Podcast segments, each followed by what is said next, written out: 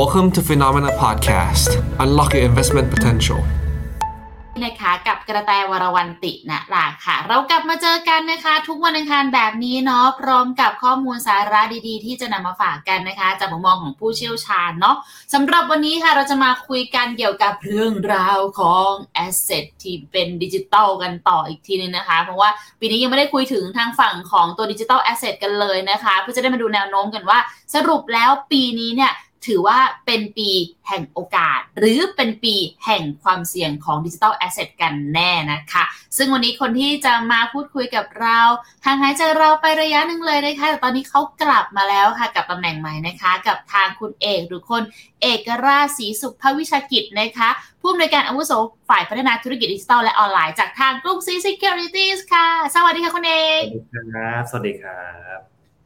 คิดถึงรายการเราไหม คิดถึงมากๆเลยครับห่างหายไปนานเลยอย่าหายไปนานเลย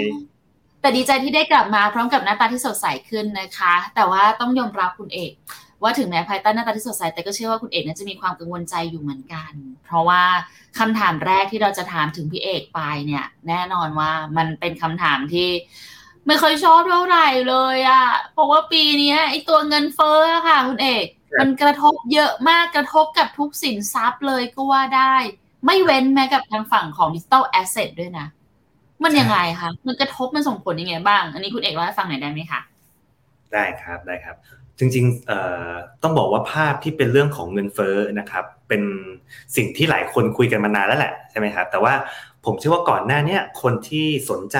เข้ามาศึกษา หรือจะลองลงทุนในพวกสินทรัพย์ดิจิตอลแบบเพียวๆเลยนะ ไม่ลงทุนในอันอื่นอาจจะเป็นเด็กรุ่นใหม่ gen ใหม่พวกนี้ครับยังไม่คุ้นชิน กับเหตุการณ์หรือสิ่งที่เกิดขึ้นในภาพ macro ที่เป็นระดับโลก เพราะฉะนั้นเขาจะมองว่า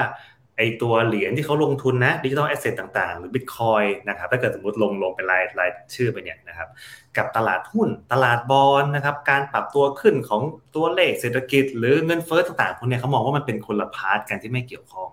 แต่ในปีเนี้ยนะครับจริงๆผมเชื่อว่าในปี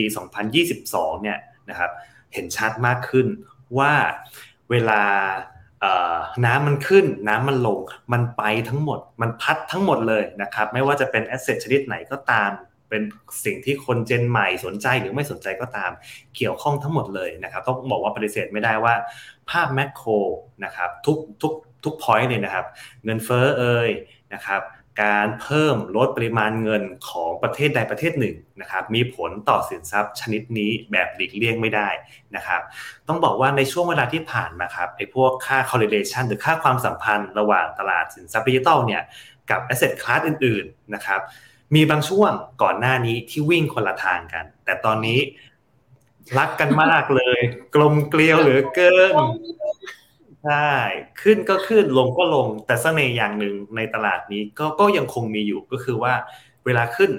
เขามักจะต้องบอกว่าเขาจะดีดแรงกว่า ก็คือ alert กว่านั่นแหละก็คือขึ้นแรงกว่านะครับเวลาลงเหมือนกันเลยนะครับ ลงด้วยกันแต่ว่าหุยสปีดในการลงนี่แทบจะแบบว่าลงเร็วมากๆ นี่คือเป็นเสน่ห์ของ asset class ที่เป็น asset class ใหม่ ไม่ใช่แค่คริปโตอย่างเดียว ใครที่ลองไปศึกษาประวัติศาสตร์ย้อนหลังครับลองไปดูเอาสมมติใกล้ๆ อย่างพวกหุ้น tech ในช่วงประมาณปี 2000 character เหมือนกัน คล้ายๆกันเลยนะครับ หาผู้ชนะยากจับต้องยากพอย้อนไปใครลองอ่านหนังสือพวกไฟแนนซ์หรือการเงินนะไม่ว่าจะเป็นของไทยหรือของต่างประเทศก็ตาม ถ้ามีการพูดถึงเนี่ยอินเทอร์เน็ตยุคนั้นเหมือนจะจับต้องไม่ได้เลย มันคืออะไรก็ไม่รู้นะครับ คนที่เป็น fund manager ในต่างประเทศเนี่ยหลายคนก็ยังไม่กล้าที่จะใส่เงินเข้ามาในตัวหุ้นที่เป็นหุ้นอินเทอร์เน็ตด้วยซ้ำนะครับ เพราะตอนนั้นต้องบอกว่ามันมีทั้งของจริงแล้วก็ของที่เป็นแบบมาเพื่อตามกระแสเฉยๆนะครับพอผ่านไปเนี่ยก็จะเห็นแค่ประมาณ FAANG นะครับที่เราเห็นเนี่ยนะครับ Facebook Amazon นะครับ Google นะครับก็จะเป็นจะเป็นเบอร์ใหญ่ เพราะนั้นเนี่ยภาพจะคล้ายๆกันนะครับเพราะฉะนั้นใครที่สนใจสินทรัพย์ตัวนี้ อย่างเดียว หรือมองว่าเป็นโอกาสในการที่จะหาช่องว่างนะครับหาโอกาสในการลงทุนใหม่ๆ ด้วยสินทรัพย์ชนิดใหม่ การติดตามปัจจัยต่างๆ ในภาพเศรษฐกิจระดับโลกนะครับไม่ใช่แค่ไทยอย่างเดียวครับในในใน global market เนี่ยสำคัญมากๆ สามารถติดตามได้ผ่านฟิโนเมนานะครับผมติดตามตลอดเลย ทุกวันทุกวันนะครับชอบฟัง งั้นแสดงว่าตอนนี้โลกของการเป็นดิจิทัลแอสเซทกับโลกของการลงทุนแบบเดิมๆ ที่เราเคยเจอกันมาในตลอดเวลาแบบ 40 ปีเนี่ยค่ะ มันเริ่มเข้ามาใกล้กันมากขึ้นใช่ไหมคะคุณเอกมันใกล้กันมากขึ้นนะครับถ้าเราสมมติผมต้องบอกว่าถ้าเราอยู่วงนอกแล้วกัน คือถ้าเราไม่ให้ความสนใจมันเนี่ย เราจะยังคิดว่ามันยังเป็นสิ่งที่ค่อนข้างที่จะยังไกลตัวเราอยู่นะครับ เราไม่ลงทุนกับมัน เราไม่ใส่เงินไม่ซื้อเหรียญไม่ทำอะไรกับ กับสิ่งดังกล่าวเหล่านี้ เราจะคิดว่ามันมันไม่เกี่ยวข้องกับเรา มันยังไกลตัวอยู่ แต่ขอย้อนกลับไปไอ้เคสที่ผมยกตัวอย่างก่อนหน้านี้ครับหุ้นอินเทอร์เน็ต ในช่วงประมาณปี 2000 ภาพจะคล้ายๆกันเลย ต่อให้เราไม่ใส่เงินซื้อหุ้นอินเทอร์เน็ตดังกล่าวเหล่านั้นเนี่ยแต่ในท้ายที่สุดเมื่อมันเป็น megatrend จริง ๆ ไม่ใช่แค่ ไม่ใช่แค่มาแล้วก็ไป ในท้ายที่สุดเราจะต้องมีความเกี่ยวข้องกับมัน ไม่ทางใดก็ทางหนึ่ง คือไม่ทางตรงก็ทางอ้อม ไม่เราไปลงทุนเองไอ้บริษัทที่เราไปซื้ออยู่ หรือกองทุนที่เราไปลงทุนอยู่ครับเขาก็จะเขาก็อาจจะใส่เงินเข้าไปลงทุนในหุ้นดังกล่าว หรือใส่เงินเข้าไปในโปรเจกต์ดังกล่าวเหล่านั้นก็ได้ เพราะนั้นในตอนนี้เนี่ยภาพเนี่ยนะครับจากที่ผมลองศึกษาทั้งสองตลาดเนี่ยนะครับในตลาดสินทรัพย์แบบเดิมที่เขาเรียกว่าพวก traditional market เนี่ยก็ยังยังให้น้ำหนัก มากอยู่ เพราะเราโตมากับกับตลาดเหล่านี้ ตลาดหุ้นตลาดทีเฟกที่เจงโตมา อันนี้เป็นอีกตลาดหนึ่งที่เราสนใจ มันดูชีวิตตื่นเต้นดีนะครับ ดูมีมีสีสันเลือดสูบฉีดเหลือเกินนะครับก็พอไปศึกษาเนี่ย ผมเห็นว่ามันค่อนข้างที่จะแมทกันพอสมควรแล้วนะครับผมอยากจะชวนชวนคุยกับคุณกระแตกับทุกคนลองลองคิดภาพตามแบบนี้ครับโอเคค่ะใน digital asset เมื่อประมาณสักสิบสี่สิบสามหรือสี่ปีที่แล้วเนี่ย คนที่ให้ความสนใจจะเป็นกลุ่ม tech เนาะทุกคนทราบดีกลุ่ม tech คือคนที่สนใจพวก tech company developer ใช่ไหมอ่าบางคนก็จะถ้าสมมุติแบบเป็นสายคริปโตจริงก็จะแบบพวก cryptopunk คือชอบศาสตร์การเข้ารหัสเหลือเกินอะไรเงี้ยนะครับอ่าแต่พอมาตอนเนี้ยต้องบอกว่าคนที่มีอิทธิพลกับสินทรัพย์ดิจิตอลกลุ่ม เทคหรือคนที่เป็น developer ยังอยู่ เพราะเขาคือคนที่เป็นเป็นผู้สร้างแล้วกันก็ที่ create project อะเขาเขาสร้างโปรเจกต์เหมือนเขาออกหุ้นอะออกหุ้น IPO อะไรเงี้ยนะครับเขาก็ยังยังถือสัดส่วนเหรียญพวกนั้นอยู่เยอะพอสมควร แต่กลุ่มที่มีอิทธิพลมากขึ้นกว่าแต่ก่อน คือกลุ่มที่เป็นกลุ่ม finance traditional market traditional finance ต่างๆ ไม่ว่าจะของไทยเองของต่างประเทศคนกลุ่มนี้นะครับเขาเป็นคนที่เห็นตลาดมาเยอะ เห็นความเสี่ยงมาเยอะพูดง่ายๆ นะครับ แล้วเขาก็เริ่มคลืบคลานเข้ามา จริง ๆ ถ้าไปศึกษาดูจะเห็นว่าเขาคลืบคลานเข้ามาเยอะมาก ๆ ในหลายภาคส่วนแล้วที่เขาบอกว่า d e f i c f i จะขัดกันอะไรเงี้ย ตอนนี้แทบจะพยายามกลืนๆกันเป็นพวกเดียวกันแล้วนะครับ แบงก์ใหญ่ๆเอ่ยของไทยของต่างประเทศเนี่ยพยายามจะเอาเทคโนโลยีต่างๆ ที่ที่เห็นว่ามีประโยชน์เนี่ยเอามาแมทกับธุรกรรมที่เขามีแมทกับลูกค้าที่เขามี เพราะฉะนั้นตอนนี้ต้องบอกว่าโลกมันมันวิ่งกันคู่ขนานไปจนแบบ แยกออกได้ค่อนข้างยากนะครับก็คือตอนเนี้ยถ้าเราสังเกตเลยเนี่ย ความใกล้ชิดแล้วก็ข้อมูลข่าวสารต่างๆ ทางฝั่งของโลก digital asset เนี่ย มันเริ่มเข้ามาเห็นหน้าสื่อกันถี่มากขึ้น เยอะมากขึ้นก็เห็นถึงการร่วมมือของหลาย ๆ บริษัทใหญ่ ๆ เนี่ยมากขึ้นเลยนะ มันไม่ใช่แค่แบบจำกัดอยู่แค่เฉพาะบริษัทที่เป็นแบบ tech company เท่านั้นละ มันกระเถิบมาทางฝั่งของ Financial ด้วย มันมันทำให้เราเริ่มเห็นภาพมากยิ่งขึ้นว่า ถึงปฏิเสธอย่างไร อุ้ยจริง ๆ นึกถึงเมื่อกี้คือเพลงของลิปตาขึ้นมานะ แต่ไม่กล้าพูดออกไปเดี๋ยวโดนลิขสิทธิ์ปฏิเสธอย่างไรก็คงไม่อาจถอนตัวได้จากเธอมันเกินไปค่ะนั้นทุกคนงั้นงั้นเห็นถึงกระแสที่มันเข้ามามากขึ้นเรื่อยๆและเข้าสู่ชีวิตของเรามากขึ้นเรื่อยๆแล้วค่ะ แต่อย่างที่คุณเอกบอกไป เนื่องจากว่าตอนนี้แนวโน้มของแต่ละสินทรัพย์ก็นะ สร้างความบือหวาตื่นตาตื่นใจให้กับเราได้ค่อนข้างเยอะกอดคอกันแบบเป็นลูกคลื่นอย่างนี้เลยค่ะ ใช่ทุกครั้ง รู้สึกว่ามีคลื่นทะเลเข้าใส่เราทุกครั้งแม้ไม่ต้องอยู่กลางทะเล แล้วปีนี้คุณเอกมองแนวโน้มของแบบแต่ละสินทรัพย์ที่เป็นแบบเหรียญอะไรอย่างนี้ เป็นยังไงบ้างคะสำหรับปีนี้มองเป็นโอกาสหรือเป็นความเสี่ยงดีคะต้องบอกว่ามองทรงๆดีกว่า จริง ๆอะตั้งแต่ ตั้งแต่ช่วงประมาณปีที่แล้ว แต่ว่ามีมีมีให้สัมภาษณ์หลายที่เหมือนกัน แต่ว่ายังไม่ได้มาคุยกับคุณกระแตนะตอนนั้นมีหลายหลายที่มาหลายเจ้าแบบ CNBC อะไรเงี้ยเริ่มมีคำถามว่าเหมือนช่วงสิ้นปีเนาะเขาจะพยายามหาเอ้ยเราจะมุกเงินไปที่ไหนดีอะไรเงี้ยครับสิ่งที่มองเห็นตอนนั้นก็คือว่าเห็นเหมือนทรายบางอย่างว่าสินทรัพย์ ตัวเนี้ยจะเริ่มพิกอัพกลับมาในปีนี้นี่คือสิ่งสิ่งที่เรามองก่อนจากจากแฟกต์ที่เห็นต่างๆ ที่พยายามไปขุดคุยข้อมูลเนี่ยครับ แต่ว่าเราก็ เอ๊ะ หรือว่ามันจะกลับมาแล้วก็เซอร์ไพรส์ทุกคนนะครับแต่สิ่งที่เกิดขึ้นคือเซอร์ไพรส์จริงๆนะมีเหตุการณ์อะไรที่ดีมากๆ เกิดขึ้นนะครับ ถ้าอยู่ที่ไทยเนี่ยผมอาจจะบีบคอเขาได้เลยนะอย่าง FTX อะไรพวกนี้ครับ เป็นคือจริงๆคริปโตเนี่ย ข้อเสียจริงๆ ต้องบอกเป็นข้อเสียใหญ่มาก ๆ ที่ทำให้วงการนี้ถูก เอ่อเหมือนเหมือนเหมือนถูกเหมือนสัญญาณหายไป ทุกคนได้ยินสัญญาณคุณเอกไหมคะ ได้ยินชัดไหมครับยังอยู่กันอ่าโอเค เมื่อสักครู่ขอพยายามสัญญาณแต่อาจจะหายไป เมื่อกี้เกิดได้ยินว่าถึงกรณีของ FTX ใช่ไหมแล้วไงต่อเนี่ยใช่ครับต้องบอกว่าในในตลาดคริปโตเนี่ยนะครับ หรือพวกสินทรัพย์ดิจิตอลเนี่ย เรื่องของ governance เนี่ยเป็นต้องบอกว่าเป็นสิ่งที่เป็นเป็นเป็นสิ่งที่ ไม่เบื่อไม่เมามาก ๆ กับจริงๆ ต้องบอกว่าทุกวงการที่แบบเริ่มใหม่เลยพวกนี้นะครับ ในคอนเซปต์ตอนที่เขาเริ่มเขาบอกเนี่ยเขาอยากจะ decentralize ต่างๆนานาทุกคนนู่นนี่นั่นใช่ไหมครับแต่สิ่งที่เกิดขึ้นก็คือ คนเราหรือมนุษย์เราก็ยังผิดพลาดในเรื่องเดิมๆเรื่องของความโลภเรื่องของ governance เรื่องของการดูแลในบริษัทของตัวเองเนี่ยนะครับ ซึ่งซึ่งเรื่องของต้องบอกว่าธรรมาภิบาลแหละ ผู้บริหารแล้วนี่คือคือคือสิ่งที่เป็นเป็นพอยต์สำคัญนะครับ ก็พอเกิดเหตุแบบนั้นเนี่ยนะครับ ต้องบอกว่าตัวตลาดปรับลงอยู่แค่ประมาณเดือนหนึ่งบวกลบ หลังจากนั้นก็ส่งฟงแล้วก็เริ่มดีดกลับ ผมก็เริ่มเห็นถึงทรายบางอย่าง เห็นเห็นถึงความผิดปกติบางอย่างของราคาก่อนนี่คือคือคือสิ่งที่มองเห็นและเป็นความเห็นส่วนตัวนะครับ ซึ่งจากทุกๆ ทุก asset class เวลาที่เกิดเหตุการณ์ข่าวร้ายบางอย่าง แล้วเหมือนราคาไม่ค่อยลงแอบลองลองใครใครที่เป็นสายแบบพวกดูความสัมพันธ์ดูพวกค่า relative พวกนี้จะเห็นชัดนะครับเวลาที่เกิดข่าวร้ายสินทรัพย์ลงประมาณหนึ่งแล้วไม่ลงต่อหรือพูดง่ายว่าไม่ทำนิวโลต่อเนี่ยนะครับ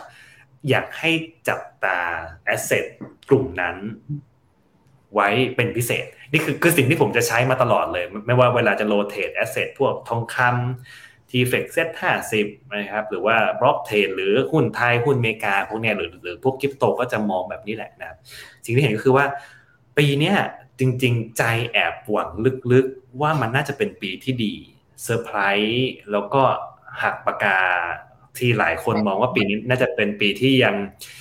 ยังคงแย่ แล้วก็อาจจะแย่เดิมใช่ เลยก็เลยอยากจะไปชวนทุกคนนะครับ ดูดูภาพประกอบที่เตรียมมาให้นะครับ ทุกคนจะได้เห็นภาพตรงกันว่าแบบเราเราเรากำลังคุยเรื่องไหนกันอยู่นะครับ นี่ต้องบอกว่าไอ้ตัวภาพนี้เป็นภาพของตัว asset class ในปีที่แล้วพยายามหยิบมาให้เท่าที่หาได้นะครับ ด้านขวาสุดเลยลองดูปี 2022 เนี่ยนะครับจากที่ จากที่ทุกคนจะทราบดีว่าพอเกิดเหตุการณ์มีการดึงเงินกลับต่างๆนานานะครับเรื่องของเงินเฟ้อนะทุก asset class ปรับตัวลงหมด และคริปโตเคอเรนซีหรือตัว DA เนี่ยของเราเนี่ยนะครับก็ปรับตัวลงแรงจะแรงกว่านี้หลายเท่าอยู่เหมือนกันนะครับถ้าคิดติดตัว total market cap อะครับของตัวตัวคริปโตทั้งตลาดเลยนะจะลงประมาณ 65%บวกลบ เฉพาะปีเดียวก็คือปี 2022 เนาะ บิตคอยลงประมาณ 63%บวกลบ 62-63%บวกลบนะครับ ต้องบอกว่าแรงกว่าหลายเท่าเลยนะครับ สิ่งที่เกิดขึ้นคือ ภาพนี้จะเป็นภาพที่ตอบทุกทุกสิ่งที่ที่ผมอยากจะสื่อสารเลย ก็คือว่าเราเห็นถึงการเข้ามาของความสนใจแล้วกันของจะเป็นรายย่อยรายใหญ่พวกนี้นะครับ ไล่ราคาให้ช่วงประมาณปี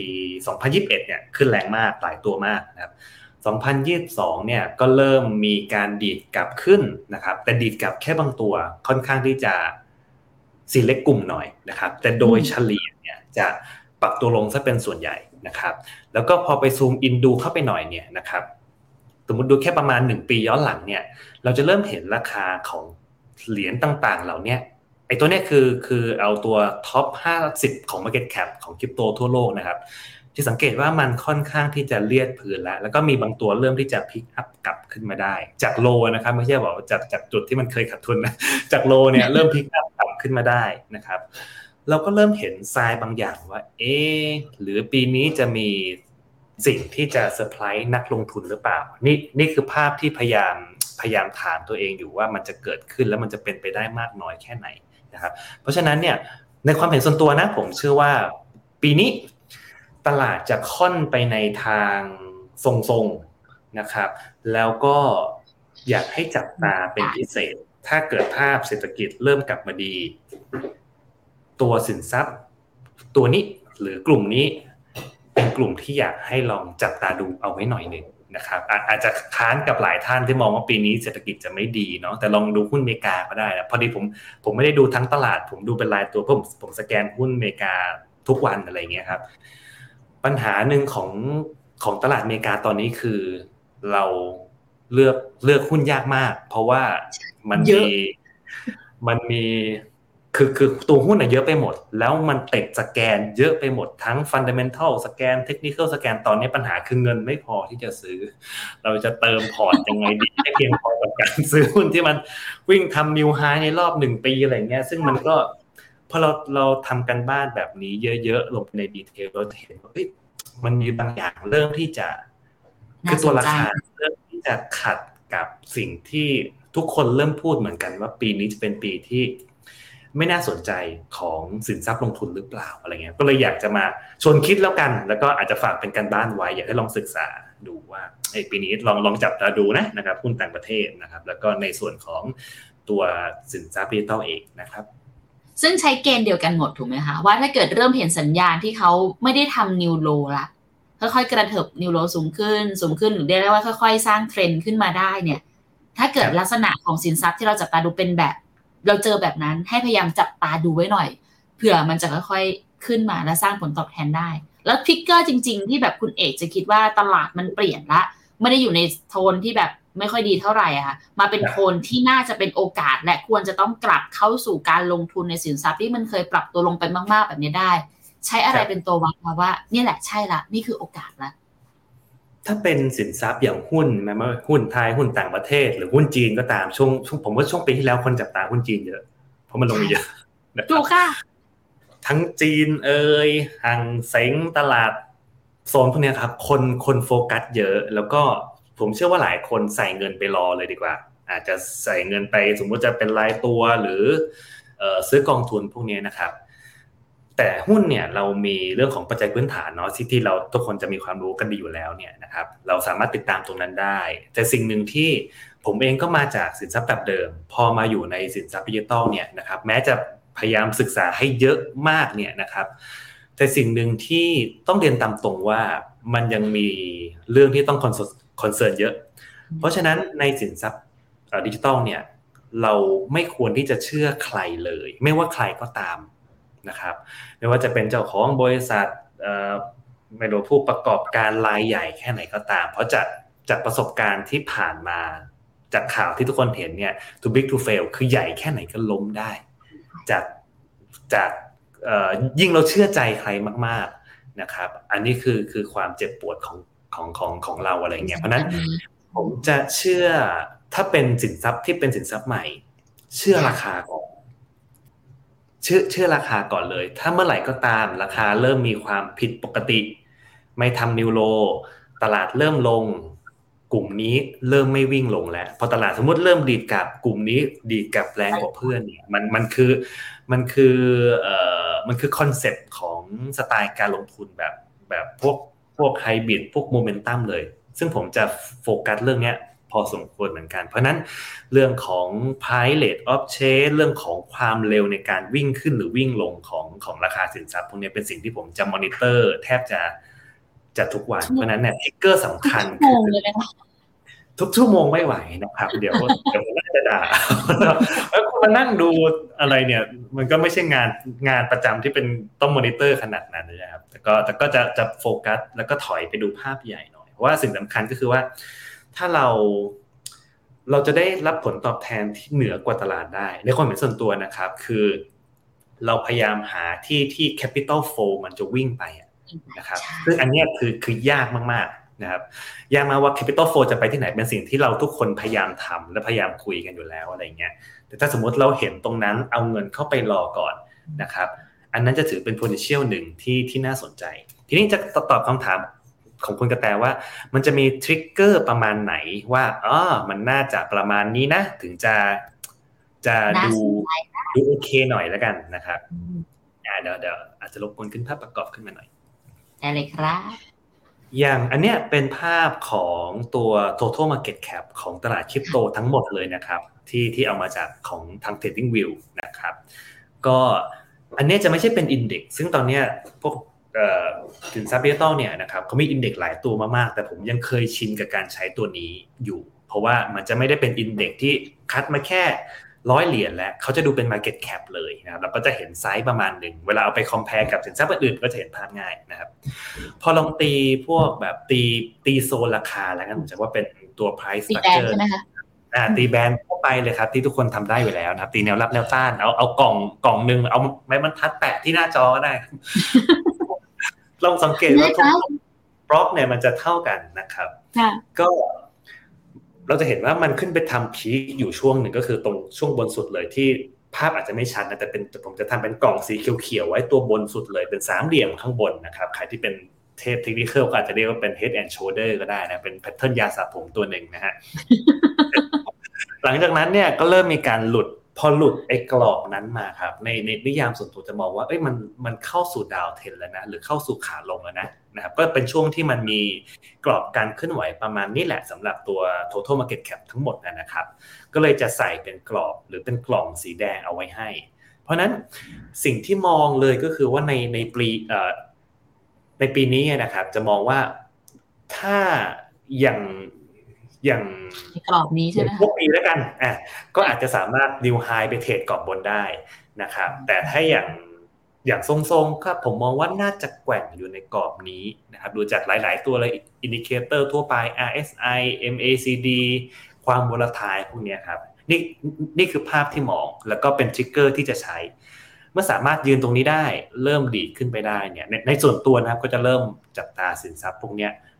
มากขึ้นนะครับ ทีนี้สมมติลองไปzoom in และการดูไอ้รายตัวหน่อยนะครับ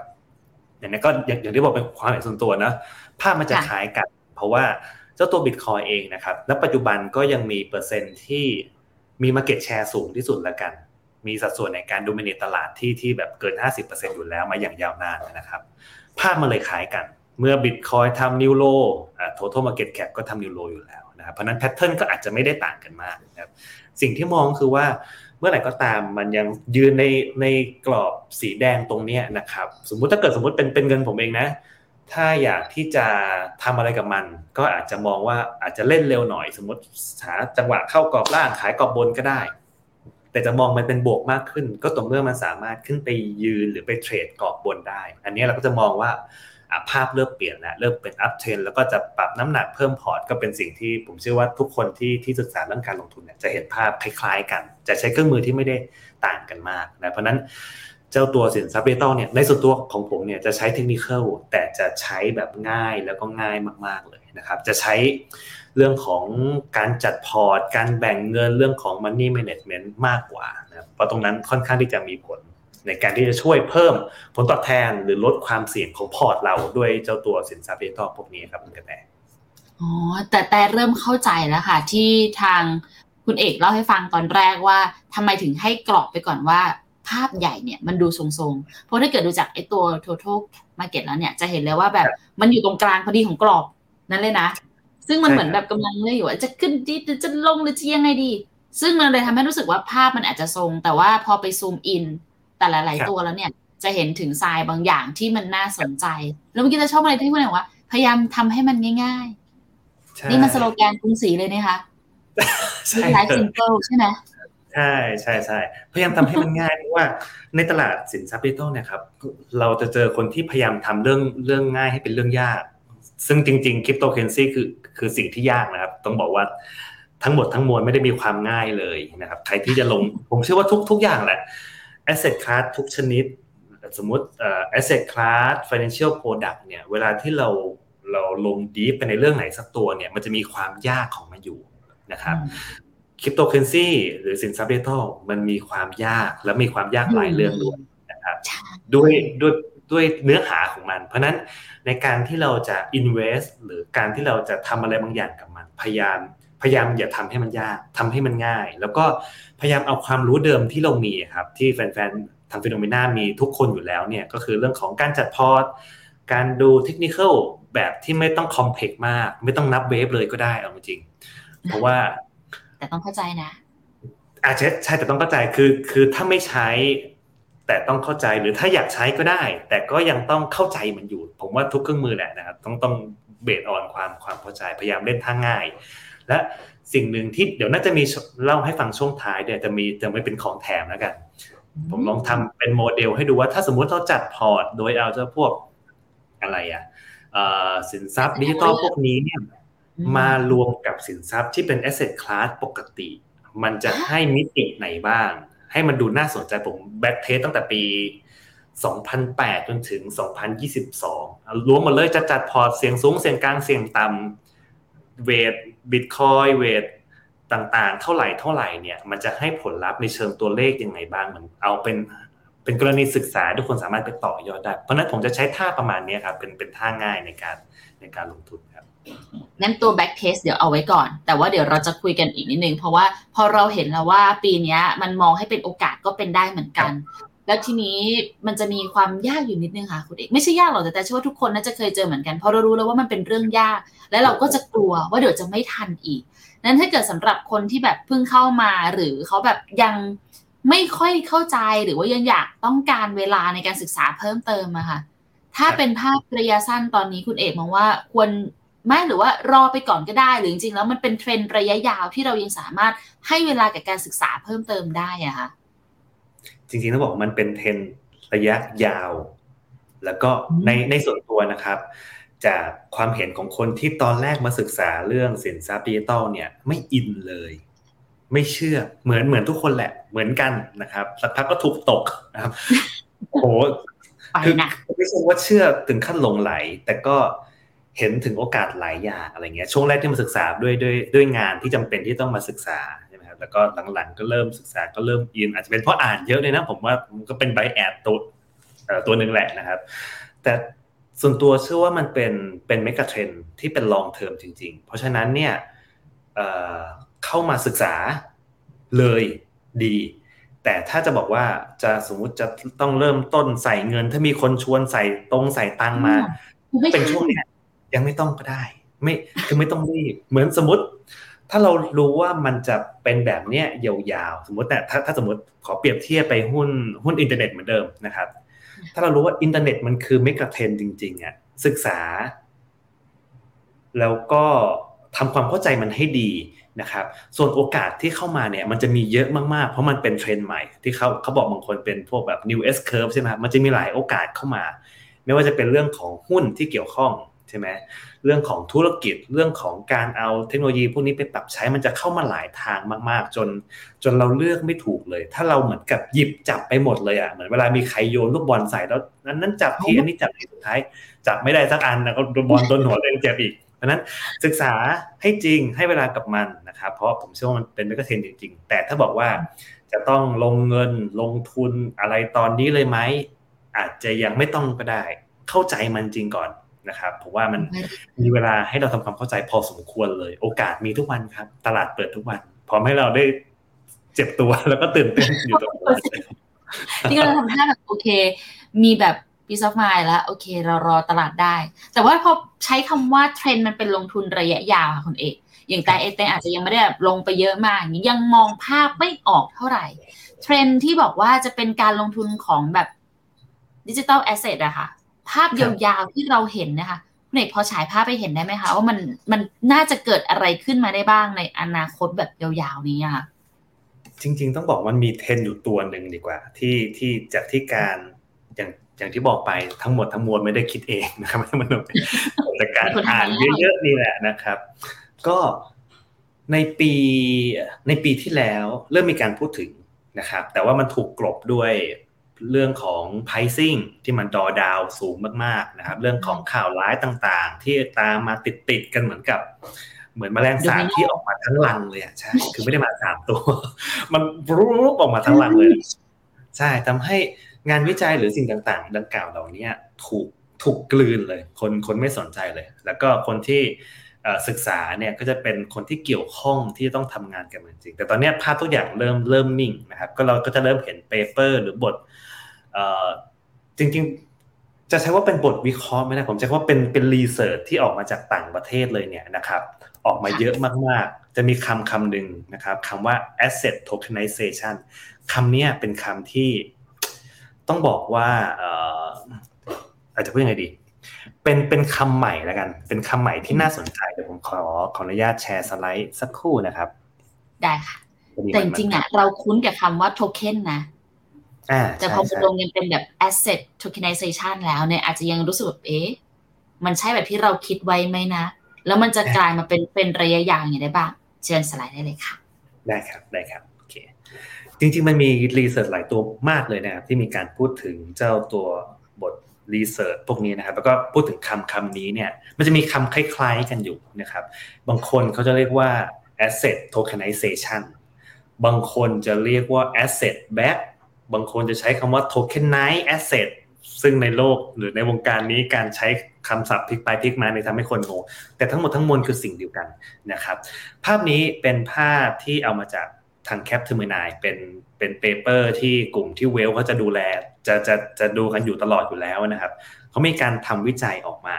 นะครับในเกี่ยวกับพวก business model นะครับแล้วโฟกัสที่ part ของ banking เลยนะครับว่าตัวไหนที่เป็นเทรนด์หลักๆ ที่น่าสนใจจริงๆนะครับมีหลายตัวมากนะนะครับเรื่องของ Metaverse เอยเรื่องของ Stream เรื่องของ Payment นะครับเป็นเทรนด์หรือเรื่องของ P2P เนี่ยหรือเราจะเริ่มเห็นว่าแบงก์ต่างๆ ในต่างประเทศเนี่ยเริ่มเห็น d e f าเป็นมิตรมากขึ้น อยากที่จะไปปล่อยกู้ทำนู่นทำนี่ที่เราจะจะพอเห็นข่าวกันบ้างนะครับ แต่สิ่งหนึ่ง ตรงนี้นะครับที่อยู่ในกรอบสีแดงเนี่ยนะครับคำว่า tokenize asset เนี่ยเขามองว่าณปัจจุบันนะครับมันก็จะอยู่ไซส์ประมาณสักหนึ่งหนึ่งทิลเลียนนะครับในประมาณสักปี 2027 จนถึงประมาณสักปี 2030 นะครับมี research อยู่ประมาณ 3 เจ้าเนี่ยนะครับที่เขาจะมองไทม์ไลน์คล้ายๆกัน ก็บอกว่ามันน่าจะ growth แล้วน่าจะ growth มากๆด้วย เดี๋ยวเราจะไปดูกันว่าว่ามัน growth ยังไงแล้วมันคืออะไรนะครับ อีก paper หนึ่งนะครับ ก็คือทาง ARK Investment นะครับ ชื่อนี้ผมเชื่อว่าทุกคนเนี่ยฟังแล้ว ARK นะครับปีแล้ว ARK จริง ๆ ผมก็ว่าจะซื้ออยู่เกรงใจนะครับ เกรงใจเงินในกระเป๋าเหรอคะเกรงใจในกระเป๋าสินทรัพย์ในกระในในพอร์ตเองใช่ใช่ใช่ก็เขาก็ออกเหมือนเป็นออก research มาที่ให้ภาพคล้ายๆกัน นะครับเขาบอกว่าทางทางด้านขวาเนี่ยเขาเขา forecast ไปว่าเจ้าตัวสินทรัพย์พวกดิจิตอลเนี่ยรวมถึง asset tokenization หรือรวมถึงเรื่องของ blockchain smart contract เนี่ยนะครับน่าจะ grow ได้ภายในช่วงเวลาไทม์ไลน์คล้ายๆกัน ปีนี้ปี 2023 ใช่ไหมครับ อีกประมาณสัก 7 ปีบวกลบเนี่ยนะครับจะประมาณสมมติ1 trillion น่าจะขยับขึ้นไปเนี่ยนะครับ 25 x ก็คือไปที่ประมาณ 25 เท่าเลยนะครับ จากการเติบโตของสิ่งสิ่งต่างๆนะครับไม่ว่าจะเป็นคริปโตเอ่ยแพลตฟอร์มต่างๆเอ่ย asset tokenization เอ่ยการโปรเจกต์บล็อกเชน smart contract พวกนี้น่าจะ grow เยอะ แต่สิ่งสิ่งหนึ่งที่อยู่ทางด้านซ้ายนะครับเขามองว่ามันก็เป็นโอกาสเหมือนกัน ซึ่งทางด้านซ้ายเนี่ยนะครับไม่ว่าจะเป็นเรื่องของอสังหาริมทรัพย์เอ่ยตลาดบอลตลาดหุ้นเอ่ยนะครับหรือตลาดทองคำเอ่ยซึ่งปกติพวกเนี้ยไซส์มันจะค่อนข้างใหญ่ มันมีมีมีไซส์ที่ใหญ่มายาวนานอยู่แล้วนะครับ แต่เราเอ่ยในฐานะนักลงทุนนะครับ ลองลองตั้งคำถามดูว่าสินทรัพย์หรือพวก asset class เนี่ยนะครับ หรือแม้กระทั่งพวก financial product ทั้งหลายแหล่เนี่ยครับ มีกี่ชนิดที่เราในฐานะคนไทยรายย่อยสามารถเข้าถึงได้ นับชนิดได้เลย สมมุติถ้าตัดกองทุนรวม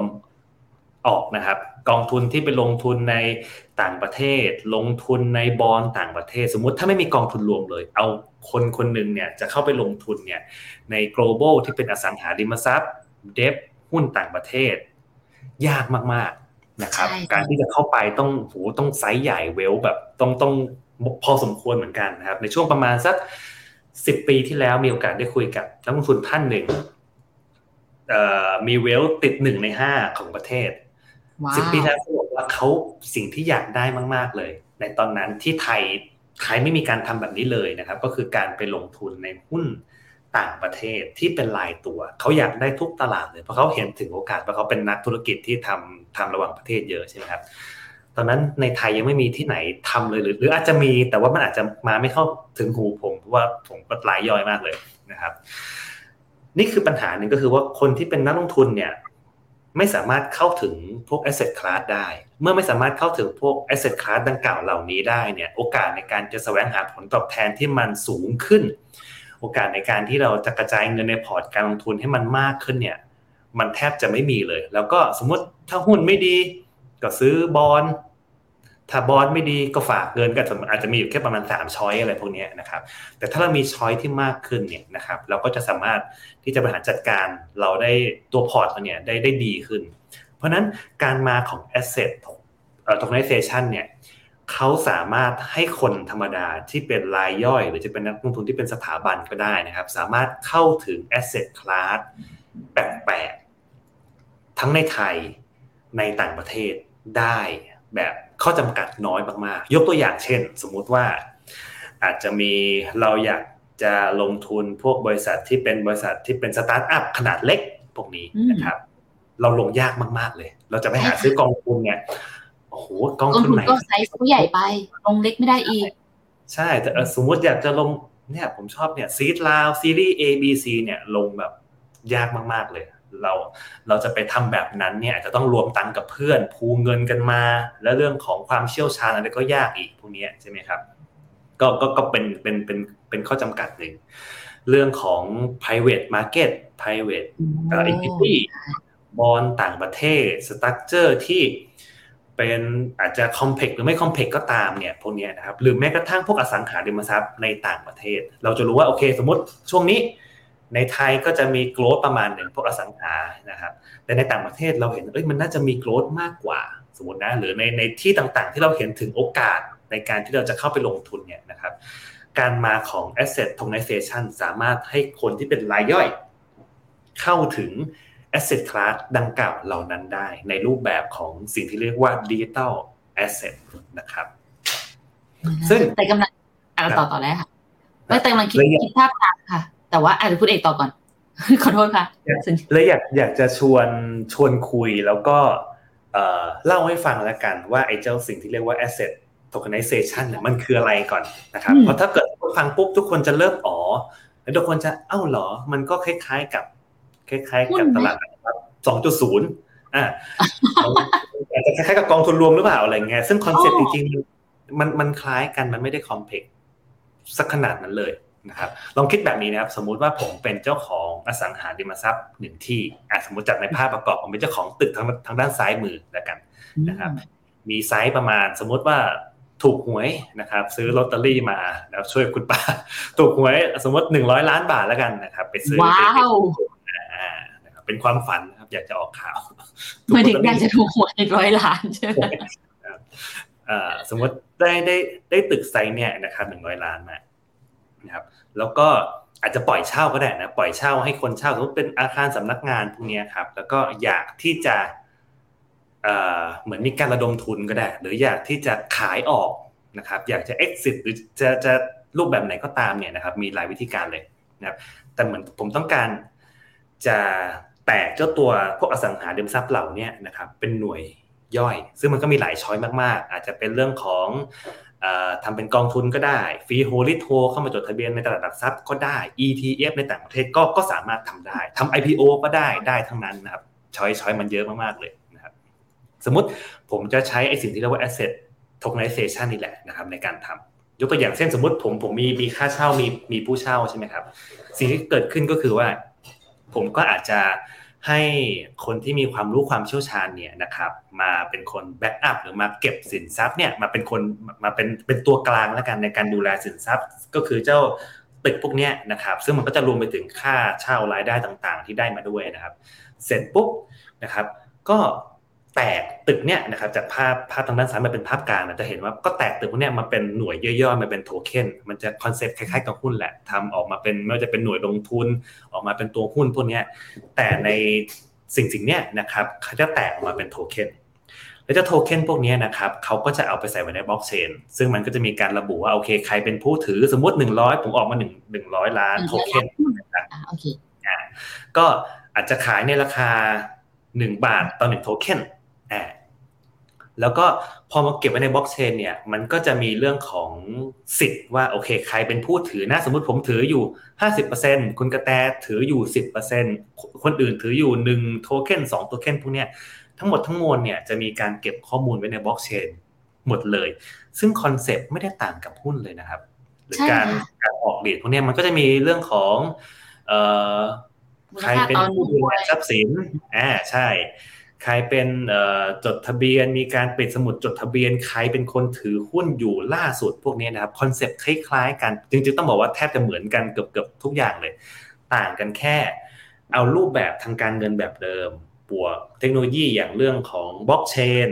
เรื่องของ smart contract เข้าไปด้วย ยกตัวอย่างเช่นสมมติมันมีรายได้เป็นค่าเช่าใช่ไหมครับคนที่ถือหน่วยหรือหน่วยลงทุนหรือพวกโทเค็นพวกนี้ครับเวลาที่มีการจ่ายเรื่องของ dividend จ่ายเรื่องของปันผลต่างๆ พวกนี้นะครับเขาจะสามารถเขียนโค้ดเป็น programmable ได้ ก็คืออาจจะมีการ transfer เงินก้อนนั้น ไปสู่ wallet ของนักลงทุนได้เลยแบบอัตโนมัติ ไม่ต้องรอปิดสมุดจดทะเบียนมารอศูนย์รับฝากหลักทรัพย์ต่างๆ พวกนี้นะครับ ก็ก็จะจะจะมีการข้ามคอนเซปต์พวกนั้นไปครับนี่ก็เป็นเป็นคอนเซปต์ง่ายๆ แล้วกันในการที่จะเหมือนโทเค็นจริงๆ มันเป็น คอนเซปต์มันมันง่ายเนาะแต่ว่าเบื้องลึกเบื้องหลังก็คือ ต้องบอกว่ากว่าจะมาเป็น contract ใช่ค่ะ กว่าจะออกมาเป็นแบบหนึ่งโทเค็นให้เราได้เห็นกันเนี่ย ก็ต้องแบบผ่านกระบวนการในการแบบตรวจสอบ ในการจัดการมาค่อนข้างเยอะเลย ก็ถ้าเกิดแต่จะใช้คำว่ามันคือการนำเอาตลาดหุ้นในปัจจุบันที่เราคุ้นๆเคยกันอยู่เนี่ยค่ะ ไปสู่ในโลกของบล็อกเชนอย่างนั้น ถูกไหมคะถูกต้องแต่ว่า ไม่ใช่แค่ตลาดหุ้นมันได้ทุก asset class เลย มันจะได้สมมติของของไทยจะมี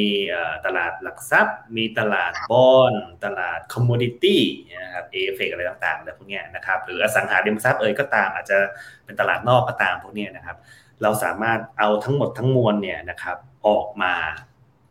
เป็นโทเค็นได้หมดเลย ซึ่ง ในต่างประเทศเนี่ยเขาเขาเริ่มมีการทำแบบนี้มาพอสมควรและในอเมริกานะครับ ในสิงคโปร์ในภูมิภาครอบรอบรอบรอบตัวเรานะครับ ก็มีการทำแบบนี้มามาพอสมควรแล้วนะครับ แต่อย่างบ้านเราเนี่ยคำว่า asset tokenization อาจจะยังไม่คุ้น เพราะว่าด้วยนิยามต่างๆของของพ.ร.ก.สินทรัพย์ดิจิตอลเนี่ยเขาจะนิยามว่าไอ้สิ่งดังกล่าวเหล่านี้คือ investment token เราก็เลยจะเห็นข่าวว่าโอเคเนี่ยในบ้านเรานะมี อ่ามี SiriHub ที่ออกโดยทาง XSpring พวกนี้นะครับ แล้วก็ไปจดไปไปไป list อยู่ในตลาดที่เป็น Exchange ที่ชื่อว่า ERX พวกนี้นะครับ ก็จะคนอยากจะซื้อ SiriHub A B พวกนี้นะครับ ก็ก็ก็สามารถไปซื้อได้นะครับ หรือเหรียญที่2นะครับก็คือบุพเพสันนิวาสนะของ Kubix พวกนี้ก็คือคอนเซ็ปต์จะเป็นจะเป็นประมาณนี้ก็คือ อาจจะเป็นอสังหาริมทรัพย์ เป็นโปรเจกต์ หนึ่งที่คลาสออกมา หรือในส่วนของปีนี้เนี่ยช่วงต้นปีก็เริ่มมีข่าวแล้ว ก็จะมีการออก investment token อีกอีกตัวหนึ่งอ่าก็ก็ทุกคนน่าจะได้เห็นเห็นข่าวกันบ้างออกโดยเอ่อ ICO portal ที่ชื่อว่า Token X พวกนี้นะครับก็ก็ต้องบอกว่าในในไทยเนี่ยเริ่มมีเข้ามาบ้างนะครับแต่ในต่างประเทศเนี่ยเขาก็ค่อนข้างที่จะ ไปในสินทรัพย์ที่ค่อนข้างหลากหลาย ไปในท่าที่มันค่อนข้างที่จะคอมเพล็กซ์พอสมควรเหมือนกัน มันก็เลยมีการศึกษา มีการพูดถึง ก็เลยอยากจะหยิบตรงเนี้ยมาแชร์ว่าเอ้ยมันเป็นเทรนที่น่าสนใจนะนะครับแม้แม้ขณะที่บางคนเนี่ยบอกว่าตัวสิ่งที่กำลังจะเกิดขึ้นเนี่ยอันนี้คือตลาดหลักทรัพย์ 2.0 นะนะครับเพราะเราจะมีตลาดหลักทรัพย์ที่เราซื้อขายกันอยู่แล้วใช่ไหมเป็นเป็นเป็น exchange เนี่ย พอช่วงช่วงแรกเลยเนี่ยเจ้าตัวสินทรัพย์ดิจิตอลหรือพวกคริปโตมาเนี่ยคนจะบอกว่าเอ้ยเนี่ยอันเนี้ยคือตลาดหลักทรัพย์ 2.0 นะ ซึ่งต้องบอกว่าในความเห็นส่วนตัวอันนั้นเป็นตลาดทางเลือกมากกว่า เหมือนตลาด commodity อะไรพวกนี้นะครับ หรือตลาดที่ซื้อขายบอลพวกนี้ก็ก็เป็นเป็นอีกหนึ่งหนึ่ง asset class ที่ก็จะมีตลาดของมัน แต่เจ้าตรงนี้ต่างหากสิ่งที่กำลังจะเกิดขึ้นอันนี้เป็นตลาดหลักทรัพย์ 2.0 สามารถเอาหลายๆ asset class มาได้ บวกเทคโนโลยีเรื่องของบล็อกเชนเรื่องของ smart contract แล้วก็ไม่ว่าจะเป็นการซื้อด้วยขายผ่านตลาดแรกหรือตลาดรองก็ตามเนี่ยนะครับก็จะทำให้คนที่เป็นนักลงทุนเนี่ยสามารถที่จะเข้าถึงได้ง่ายขึ้นนะครับ และยิ่งพอมันแตกเป็นหน่วยย่อยอย่างเงี้ยสมมติแตกเป็นหนึ่งหนึ่งร้อยหนึ่งร้อยโทเค็นจากจากตัวอย่างเมื่อสักครู่นี้เนี่ย ทำให้ข้อจำกัดของนักลงทุนรายย่อย ที่จำเป็นที่ต้องเป็นเวล มีเงินสามสิบล้านหกสิบล้านเนี่ยไม่จำเป็นพอมันแตกเป็นหน่วยย่อยๆคล้ายๆกับเราจะซื้อทศนิยมสี่ตำแหน่งพวกนี้มันสามารถทำได้ในโทเค็นดังกล่าวเหล่านี้นะครับ ก็ถือเป็นข้อดีแล้วกันในการที่ถ้าวันหนึ่งไทยพร้อมนะครับ แล้วก็ในเทรนด์ของโลกมันไปแบบนี้จริงเนี่ยในมุมของนักลงทุน จะสามารถที่จะเข้าถึงสินทรัพย์ที่หลากหลายขึ้น กระจายความเสี่ยงได้มากขึ้น กระจายโอกาสในการที่เราจะหาผลตอบแทนเนี่ยนะครับได้ได้สูงขึ้น เพราะว่าการมาของไอ้พวก asset tokenization เนี่ยมันไม่ใช่แค่เราไปจับจองเป็นเจ้าของตัว asset ที่มีการ backup ไว้นะนะครับ มันอาจจะมี top up ต่างๆ อาจจะใส่ลูกเล่นที่เขาเรียกว่าพวก utility เข้าไปอ่าเข้าไปด้วยพวกนี้นะครับ แล้ว โดยส่วนใหญ่พวกเนี้ยเวลาเขา settle เนี่ยเขา settle กันณวันที่ T เลย ก็คือเวลามีการซื้อขายเนี่ยเงินเขา settle ทันที ไม่ต้องรอ T บวกต่างๆพวกนี้นะก็จะเป็นข้อดีของเขานะฮะนั่นแสดงว่าข้อดีของ asset tokenization ที่เราน่าจะได้เห็นกันในอนาคตเนี่ยอย่างนึงคือมันทำให้นักลงทุนสามารถเข้าถึงการลงทุนในสินทรัพย์ ได้หลากหลายมากยิ่งขึ้น แบบที่มีการใช้ดิจิทัลไลจริง ๆแหละเกิดขึ้น เราสามารถเปิดโอกาสทางการลงทุนได้มากขึ้น และเรายังสามารถเลือกที่จะลงทุน โดยไม่ต้องคำนึงถึงเวลที่ต้องแบบขนาดใหญ่แบบในอดีตแล้วถูกไหมคะ แล้วมันมีความเสี่ยงอะไรไหมคะคุณเอกมีที่รออยู่มีอยู่แล้วนะครับ อันแรกเลยอย่างอย่างแรกเลยในเรื่องของ ต้องบอกว่า ในเรื่องของกฎเกณฑ์ละกัน เรื่องของ regulator เนี่ย อันเนี้ยเพราะว่า พอการที่เราจะเข้าถึง asset class ในต่างประเทศนะครับ มันจะมีเรื่องของหน่วยงานกำกับดูแลของบ้านเราของบ้านเขาต่างๆ นานาที่มันอาจจะต้องต้องคอสกันไม่เหมือนกันอยู่แล้ว อันนี้ก็ต้องบอกว่าต้องต้องใช้เวลาพอสมควร ก็จะมีความเสี่ยงเรื่องนี้อยู่ก็อยากอยากให้ติดตามนะผมเองก็เป็นคนหนึ่งที่พยายามติดตามเรื่องพวกนี้อยู่พอสมควรนะครับเรื่องที่สองก็คือเรื่องของคนที่ดูแลสินทรัพย์ เรื่องของ ต้องบอกว่าคัสโตเดียนเอ่ยคัสโตดี้เอ่ยพวกนี้อันนี้ต้องบอกมีความเสี่ยงพอสมควรเหมือนกันนะครับถ้าเป็นยุคคริปโตยุคก่อน อันนี้ถือว่าเสี่ยงมาก ใครคือคนที่เก็บทรัพย์พวกนี้นะครับถ้าเป็นอสังหาริมทรัพย์ออก REIT อะไรพวกเนี้ยนะ freehold leasehold พวกเนี้ยเราจะรู้ว่าโอเค อาจจะธนาคารขนาดใหญ่นะ เป็นคนที่ดูแล asset พวกนี้นะนะครับแต่การที่จะออก asset back พวกนี้นะครับซึ่งซึ่งทั้งหมดทั้งมวลเนี่ยถ้าจะออกพวก asset tokenization เนี่ยจะต้องมีสินทรัพย์ที่จับต้องได้นะครับ มีการแบ็กอัพเอาไว้อยู่แล้วเนาะใครคือคนที่ดูแล asset ดังกล่าวเหล่านี้ครับเขาโปร่งใสไหมมีก็วันนั้นมีธรรมพิบาลไหมกลับไปเรื่องเดิมที่เราเราคุ้นชินกันไปเจอกันใช่ ซึ่งถ้าสมมติเราศึกษาแล้วเนี่ย ในสมมติในต่างประเทศหรือในไทยวันหน้าเองก็ตามนะครับ ถ้าคนที่ดูแลสินทรัพย์น่าเชื่อถือมากพอ ซึ่งต้องน่าเชื่อถือจริง ๆ นะ เป็นคนที่ มีประสบการณ์ในเรื่องของ finance capital market เพราะทั้งหมดทั้งมวลคือ capital market ล้วนๆเลยเนี่ยนะครับมีประสบการณ์มาอย่างยาวนาน อันนี้ก็จะเป็นความเสี่ยงได้ประมาณหนึ่งและอีกความเสี่ยงหนึ่งก็คือว่าด้วยความที่เจ้าตัว asset tokenization พวกนี้นะครับมันจะต้องมีตัวสินทรัพย์เนี่ยแบ็กเอาไว้ เพราะนั้นความเสี่ยงของโทเค็นดังกล่าวเหล่านั้น คือ asset ที่มาแบ็กไว้นี่แหละ เวลาที่เราจะเข้าไปลงทุนไปซื้อไปศึกษาเราเข้าใจสินทรัพย์ตัวนั้นมากพอหรือเปล่า อย่างยุคของคริปโตก่อนหน้านี้คนจะมีคำถามว่ามันจับต้องไม่ได้เลยจะวิเคราะห์พื้นฐานยังไงนะครับ อันนี้ยุคใหม่จับต้องได้ แต่วิเคราะห์ยากหน่อยนะนะครับเราจะวิเคราะห์อสังหาสมมุติที่สิงคโปร์ผมผมเคยจะซื้อกองทุนหนึ่งที่สิงคโปร์เขาบอกโอ้สิงคโปร์เนี่ยช่วงก่อนค่าเช่าขึ้นแรงมากขึ้นแรงกว่าไทยนะครับถ้าคิดเป็นเปอร์เซ็นต์เนี่ย จะบวกมากกว่าไทยโดยโดยเฉลี่ยนะประมาณ 50%สมมติไทยบวกบวกเท่าไหร่ก็ตามเนี่ยที่สิงคโปร์จะบวกมากกว่าประมาณ 50%ด้วยหลายอย่างเลยนะครับ ก็เคยไปศึกษานะครับ แต่หาข้อมูลยากมากหาข้อมูลยากจริงแล้วเราบางทีเราเราไม่ได้ไปดูซับด้วยตัวเอง ไม่ได้ไปดูอสังหา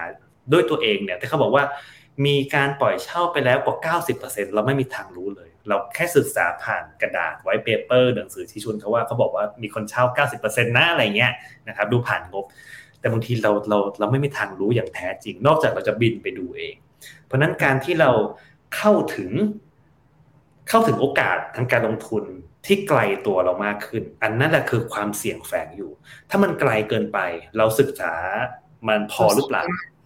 อ่าเราตรวจสอบได้ไหมเราหาข้อมูลมันได้อย่างอย่างแท้จริงหรือเปล่าพวกเนี้ยหรืออย่างอย่างในข่าว ก็จะมีในหุ้นต่างประเทศเนาะในโซนเอเชีย เกี่ยวกับร้านกาแฟพวกนี้ที่มีข่าวดราม่ากันแบบโอ้โหขยายสาขากันเร็วมากๆเลย แต่พอไปดูจริงโอ้โหอันนี้แบบมันมันมันสิ่งที่เกิดขึ้นมันเป็นที่นานะครับ ก็อันนี้ก็ถือเป็นความเสี่ยงหนึ่ง แต่ก็ถือว่าทุกสิ่งที่เกิดขึ้นทุก megatrend เนี่ย มันจะมีความเสี่ยง หรือหรือสิ่งที่ไม่คาดฝันเกิดขึ้นอยู่ตลอดเวลานะเพราะนั้น ถ้าเราเห็นว่ามันเป็นสิ่งที่น่าสนใจ น่าจะมานะครับแม้กระทั่งมี paper บางที่นะบอกว่าในอีกประมาณสัก 5-7 ปีข้างหน้า ไซส์ของของตลาดนี้นะครับไอตัว asset tokenization เนี่ยนะมันจะพูดชื่อมันพูดยาวมากเลยนะครับ มันจะมีไซส์อยู่ที่ประมาณ 10%ของ GDP โลกในประมาณ 5-7 ปีข้างหน้า มี paper อยู่มี BCG ออกมา HSBC ออกมาตรงกันในช่วงเวลาไทม์ไลน์คล้ายๆ กันให้ตัวเลขคล้ายกันจากสมมติฐานที่แตกต่างกันด้วยนะครับพอดีผมไม่ได้หยิบตัว paper มาให้ดู เขาบอกว่าไซส์น่าอยู่อยู่ประมาณ 10%ของ GDP ผมก็เลยตั้งคำถามว่าไม่รู้ว่าตลาดนี้มันจะโต หรือตัว ตัว GDP มันจะลดแหละ แต่ว่า forecast มันก็อยู่ประมาณสิบเปอร์เซ็นต์นะก็น่าจะเป็นเป็นโอกาสที่โตแหละศึกษาแล้วกันนะครับ ก็ก็ถือว่าเป็นอีกอีกหนึ่งแนวโน้มที่ทำกันบ้านแล้วก็มาฝากทุกคนในในในครั้งที่เรากลับมาเจอกันครั้งนี้ครับคุณกระแตโอ้ยดีจังค่ะ ได้ฟังแบบนี้ละ ติดอีกหนึ่งคำถามค่ะ ที่เราฝากไว้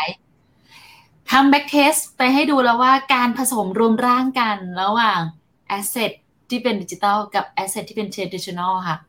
เห็นภาพออกมา backtest เป็นยังไงบ้างคะคุณเอก ถือว่านี่เป็นแบบคำถามเก็บไว้อันสุดท้ายเลยนะ ได้เลยขอไปเร็วนี้เลยนะครับอะได้เลยค่ะอาจจะตัวเลขเยอะนิดหนึ่งนะครับ แต่เดี๋ยวผมจะพยายามพูดสรุปให้ให้ให้กระชับมากขึ้นเนาะ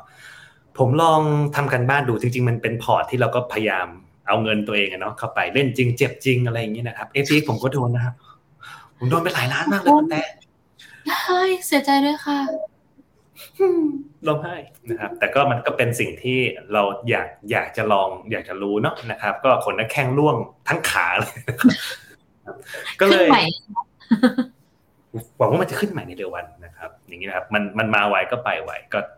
ก็เป็นเรื่องปกตินะครับทีนี้ก็เลยพอพอเราอยู่ตรงนี้แล้วก็ลองจัดพอร์ตด้วยด้วยสิ่งที่เราคุ้นชินกันมา พอสมควรแล้วคือการกระจายเงินการจัดพอร์ตเนี่ยแต่ทุกคนเนี่ยมักจะมาบอกว่าเนี่ยนะเราลองแบ่งเงินเท่านั้นเท่านี้มาลงทุนในคริปโตดูสินะครับสมมตินะหรือลงทุนในพวก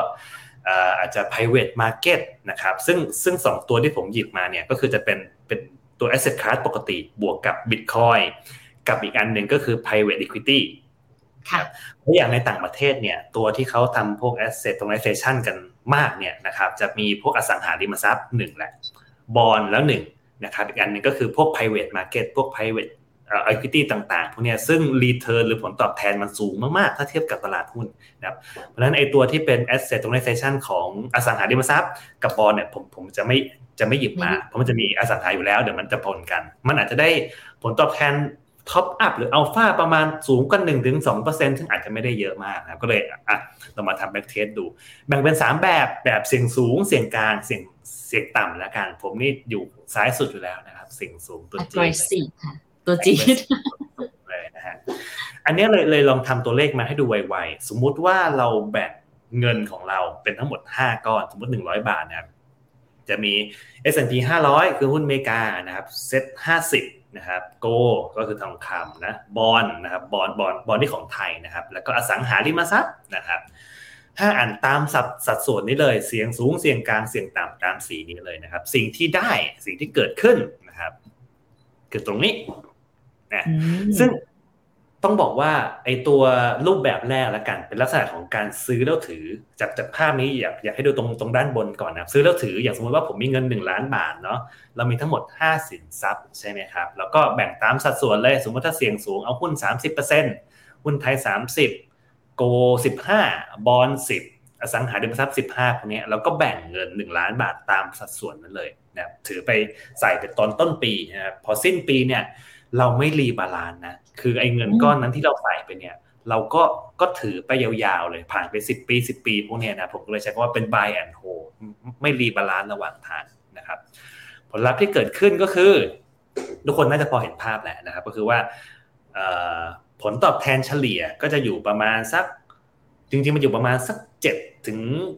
สี่เปอร์เซ็นบวกลบให้กรอบกว้างๆหน่อย เพราะเรามีการกระจายหลาย asset class มากๆนะทำให้ มันไม่ได้มีการโดดของผลตอบแทนที่สูงมากเกินไปนะบางช่วงที่ตลาดตกเนี่ยก็ไม่ได้ทำให้พอร์ตกระทบเยอะมากนะครับ ลองดูทางส่วนของ max loss นะครับหรือใช้คำว่า Mac d o d a ก็ได้กับ max gain เนี่ยนะครับก็จะเป็นตัวเลขที่เราคุ้นชินกันนะทีนี้ผมลองเปลี่ยนสมมติฐาน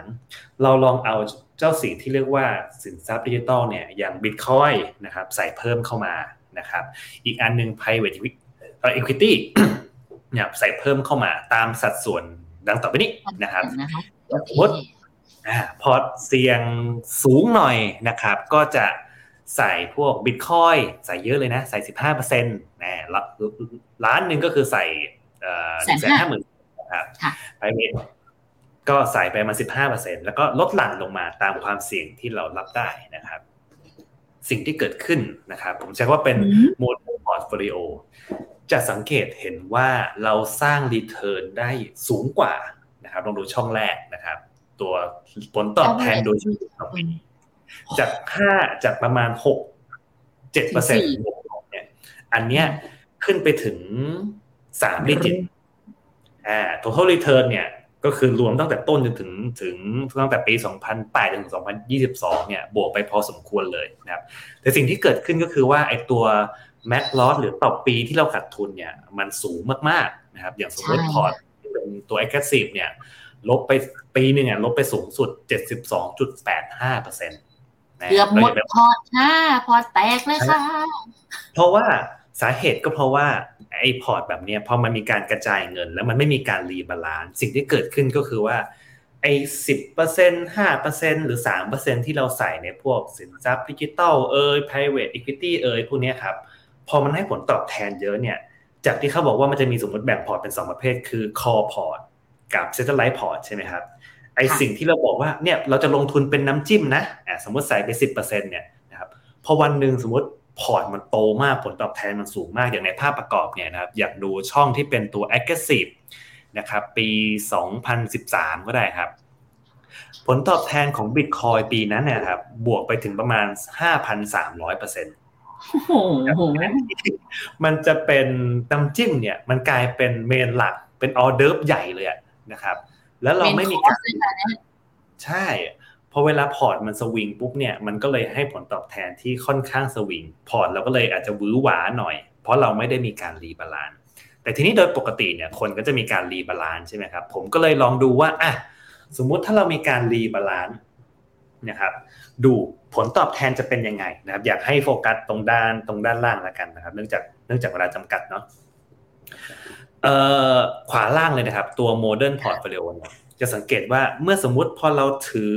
ตัวสินทรัพย์ไปเนี่ยผ่านไปสิ้นปี เราจะมาดูว่าเราตั้งใจว่าเราจะคงสัดส่วนตัว asset class เนี่ยที่กี่เปอร์เซ็นต์สมมติเราบอกว่าเราจะลงสินทรัพย์ดิจิตอลสูงสุดไม่เกิน 15%เท่าสมมติทั้งปีเนี่ยพอร์ตมันโตไปเยอะมากเลยนะครับ สิ้นปีเราจะ trim ขายออกแล้วก็ไปถือในตัวสินทรัพย์อื่นนะครับก็คือเป็น concept ของการ rebalance ปกติ จะสังเกตเห็นว่า เราสามารถที่จะได้รับผลตอบแทนที่สูงอยู่ แต่ในขณะเดียวกันอยากให้ดูทางขวาล่างนะครับ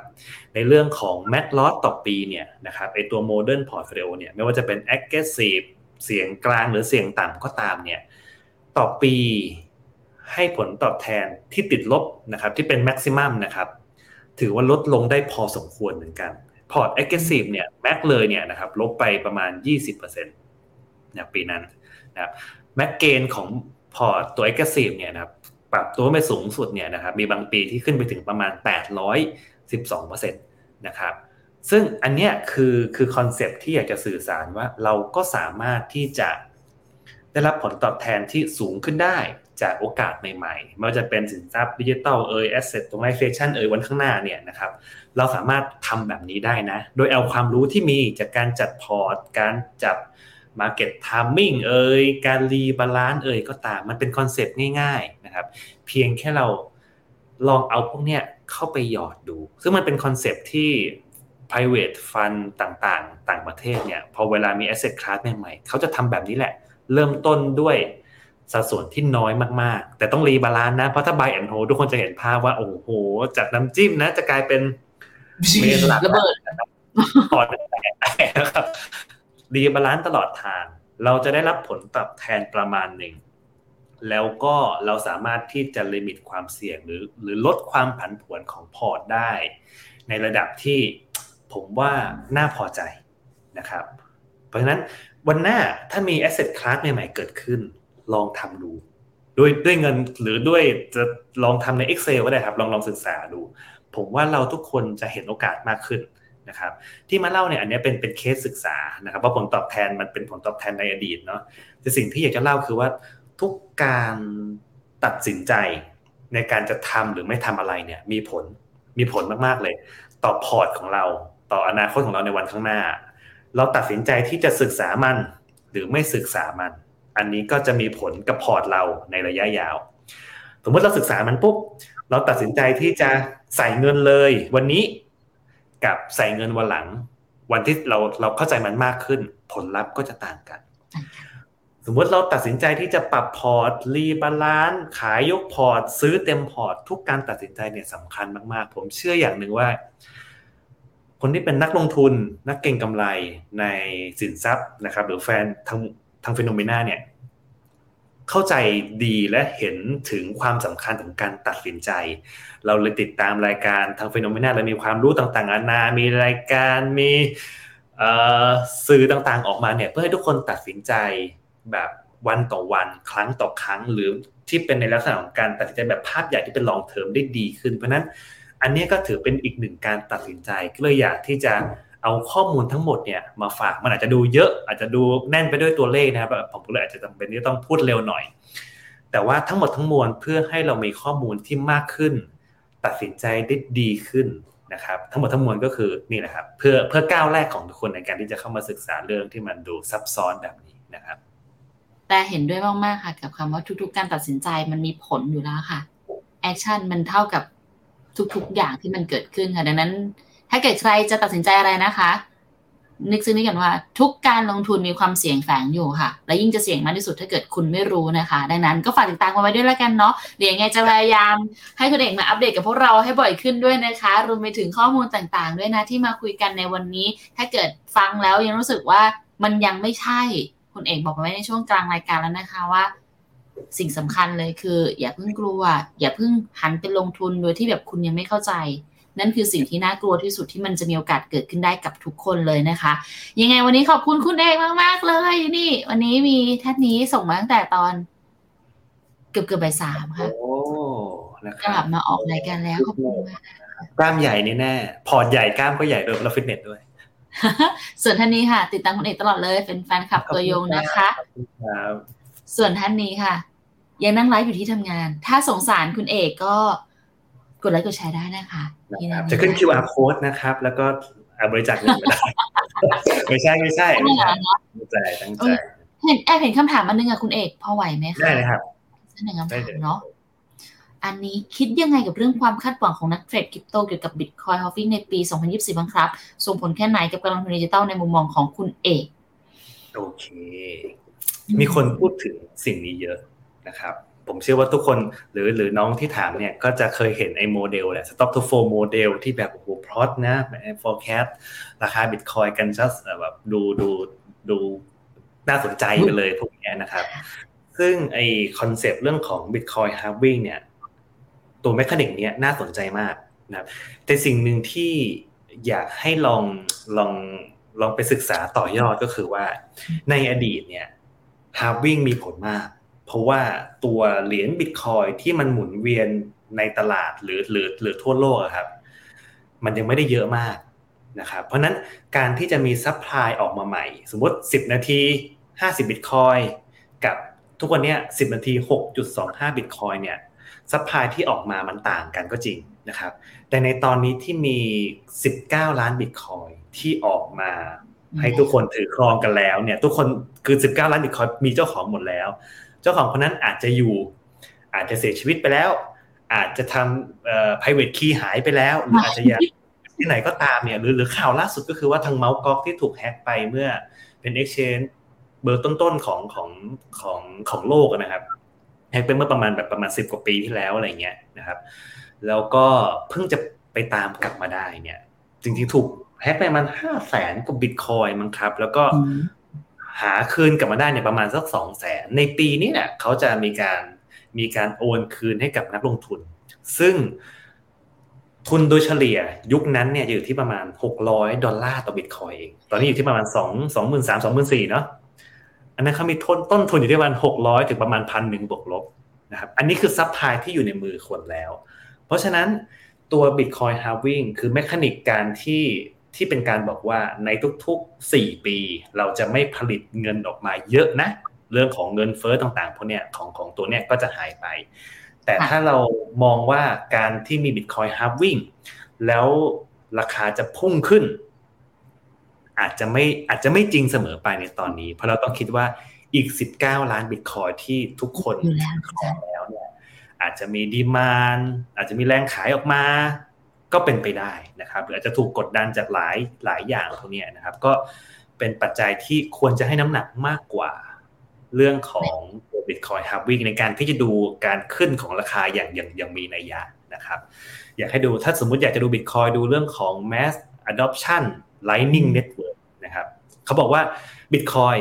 network คือ value เพราะนั้นเนี่ยโฟกัส network เอาไว้นะครับเรื่อง halving ตอนนี้ผมในในความเห็นส่วนตัวมีมีผล น้อยหมีน่อยผลน้อยกว่าเดิมไม่เยอะมากใช่น้อยกว่าเดิมครับโอเค ประมาณนี้ค่ะ เดี๋ยวยังไงเนาะอย่างที่สัญญาไว้นะคะ จะพยายามหาเวลาที่แมทช์กับทางคุณเอกมากขึ้นนะคะ เพราะเจอว่าตอนนี้งานใหม่ก็แบบเอ่อต้องใช้เวลาอยู่เหมือนกัน ใช้เวลาอย่างหนักยิ่งเลยครับ ก็อยากจะให้อยากจะพยายามหาสิ่งดี ๆ ให้กับให้กับ นักลงทุนละกันผมผมจากมุมมองของคนที่เป็นนักลงทุนแหละ เวลาที่จะมี asset class financial product ต่างๆ ที่ออกมาสู่สู่มือเราเนี่ย เราก็อยากให้มันดี เพราะแบบถ้าสมมติเราทำมาแล้วเราก็ไม่อยากซื้อพวกเนี้ยเราเราก็เราก็ไม่อยากจะทำมันออกมาก็อาจจะต้องใช้เวลาแล้วก็ take time แล้วก็ต้องใส่พลังกับเรื่องพวกนี้พอสมควรเลยอะไร โอเค ประมาณนี้ค่ะทุกคน วันนี้ยังไงต้องขอบคุณทุกคนมากๆนะคะสำหรับการติดตามพวกเราทั้งสองคนเนาะเดี๋ยวไว้เจอกันใหม่นะคะ ในสัปดาห์หน้าสำหรับวันนี้แต่แล้วก็คุณเอกรวมไปถึงทีมงานทาง Finnomena ต้องขอลาไปก่อนแล้ว ไว้เจอกันใหม่พรุ่งนี้นะ วันนี้ สวัสดีค่ะ ขอบคุณค่ะคุณเอกสวัสดีครับบริการที่ปรึกษาการลงทุนส่วนตัวจากฟิโนมีนาจะช่วยให้คุณสามารถจัดการการลงทุนจากคำแนะนำของมืออาชีพด้านการลงทุน ที่คอยดูแลและปรับพอร์ตการลงทุนของคุณให้เป็นไปตามเป้าหมาย สนใจรับบริการที่ปรึกษาการลงทุนส่วนตัว สมัครได้ที่ f i n o m e f i n o m i n a e x c l u s i v e หรือ line at f i n o m i n a p o r t คำเตือน ผู้ลงทุนควรทำความเข้าใจลักษณะสินค้า เงื่อนไขผลตอบแทน และความเสี่ยงก่อนตัดสินใจลงทุน